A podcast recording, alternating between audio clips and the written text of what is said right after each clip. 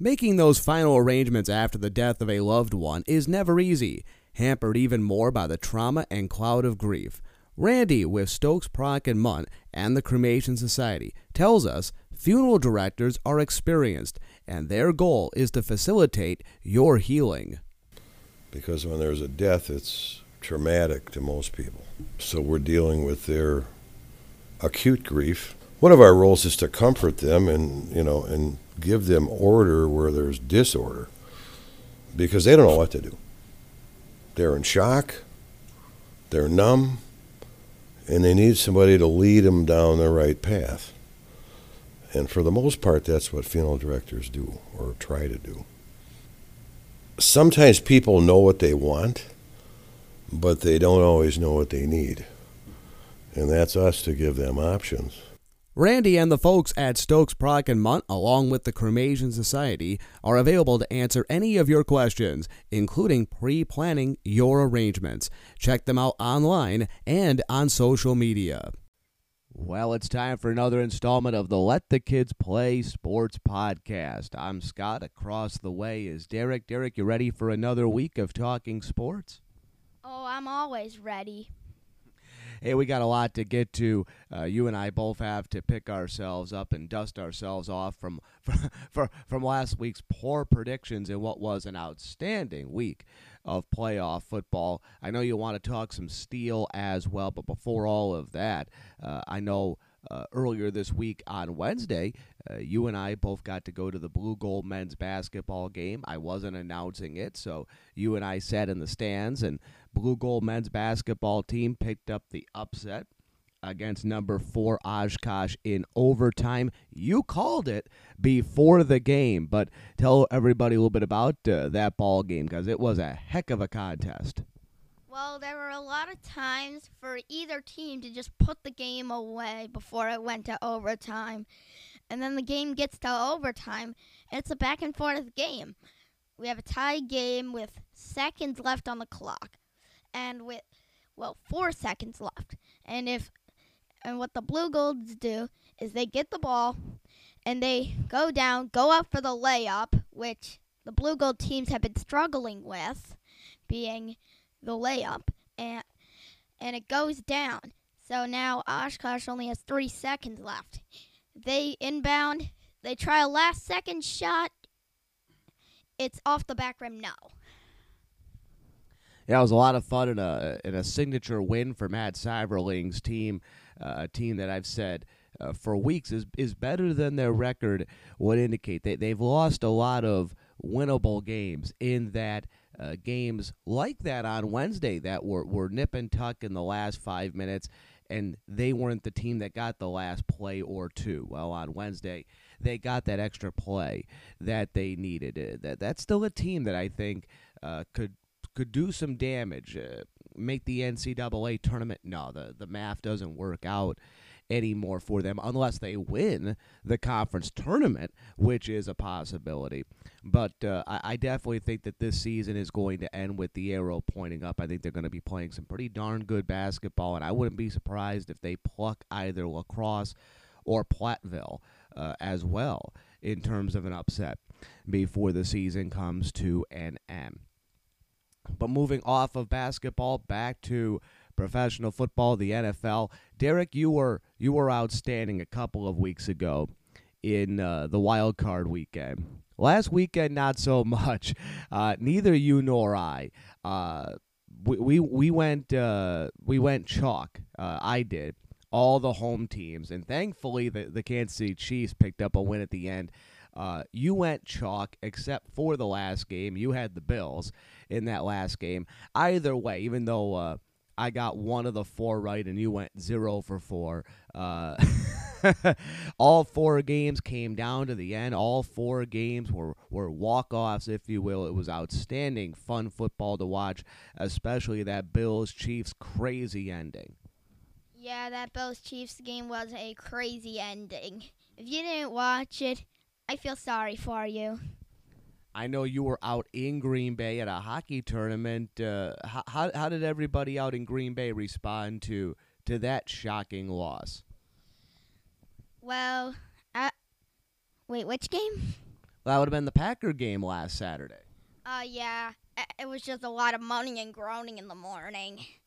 So you couldn't walk around without somebody in the hotel moaning. Now, this week we get to conference championship week.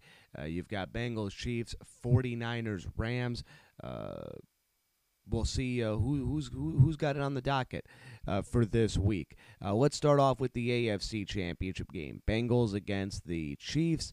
Uh, I, I I have a hard time going against the Chiefs still. Uh, if you're going to come at the King, you best not miss. Uh, I think the Bengals have got a shot. Honestly, the fact that they're just one year into what could be a, a few year run for them has me a little hesitant. They've got a an explosive offense, do the Bengals, with Joe Burrow, with that deep, young, wide receiving core. But it's just hard to pick against the Chiefs. Uh, who are you taking? Same thing here. It's just hard to go away from the Chiefs and take the Bengals in this one, mostly because of the Chiefs' offense. Against the Bengals' offense, it doesn't quite match up. So you're going to go uh, Chiefs as well, and then it 49ers, Rams. Uh, now, I had the, the Rams and 49ers both getting bounced by now. Uh, with the 49ers, they found a way to win these last couple of games. They're a team that's going to win tight games. They have had success against the Rams this year. Uh, I'm going to go with the 49ers. There just seems to be a little bit more of a, a grittiness to the 49ers than the Rams. Uh, I like what Matthew Stafford is doing after years in Detroit. He's got a shot to get to the Super Bowl. They brought him in specifically for this. Uh, they loaded up before the playoffs by getting the likes of Eric Weddle in the in the secondary. But you look at the 49ers, you look at what they've been able to do. Uh, they've been able to, to keep games fairly low scoring. They've got a very solid defense that has slowed things down for opponents. And, and Jimmy Garoppolo isn't going to throw 400 yards and three touchdowns. He, but he gets the job done. He doesn't light up the scoreboard, but he gets the job done. He doesn't make a lot of mistakes uh, for you. So I'm going to go 49ers. I'm also going 49ers, keeping things even. Yeah, Jimmy Garoppolo, when I was watching the Nickelodeon game when they took on the Cowboys, he kept the defense kept the game pretty low scoring and the offense kept going down the field and getting points as best they could. Uh, Jimmy Garoppolo and that 49ers offense responds when they have to. Look what, what they did against the Packers. I, a lot of people are all hung up on the, the late in that Dallas game, uh, a false start. He didn't allow Trent Williams to get set and – all of that. But but by and large, he gets the job done late. So a couple weeks we'll be talking Super Bowl. Now let's move to the ice. I know you want to get back to talking some Chippewa Steel hockey. The Chippewa Steel hockey team is right in the middle of their season right now. They're very much a part of a playoff picture.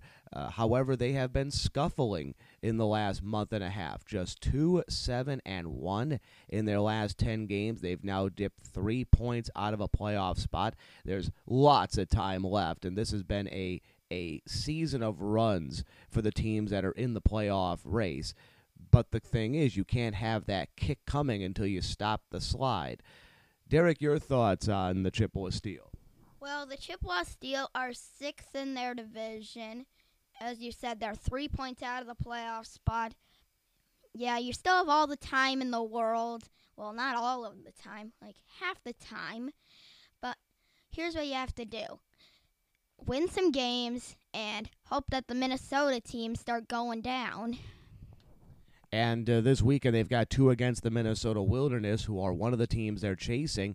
So this is one of those big weekends. If you sweep, well, you're going to pass them. If you get swept, all of a sudden you're seven points back, and the season's not over. But now there's some distance there. Uh, this this could be a make or break weekend, couldn't? Yeah, this is a make or break weekend for them. Make make it meaning you sweep, now you take a one point lead over them.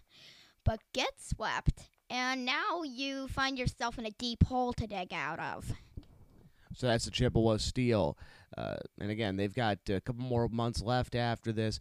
Uh, as I said, they, they sweep this weekend or they split nothing, you know, they, they're not guaranteed anything. But if they get swept, that could be a lot of problem for the uh, for the Chippewa Steel. If you haven't had a chance to get out there to a game, check it out there. Uh, a number of Division One prospects uh, on both rosters. Uh, you'll see when you check out a Chippewa Steel game. And in the case of goaltender Croy Kokendorfer, somebody who is getting some National Hockey League interest as well. Derek, any other thoughts here? Anything else on your sheet? Well, there's one more thing. The Steel have the 18th best power play in the league.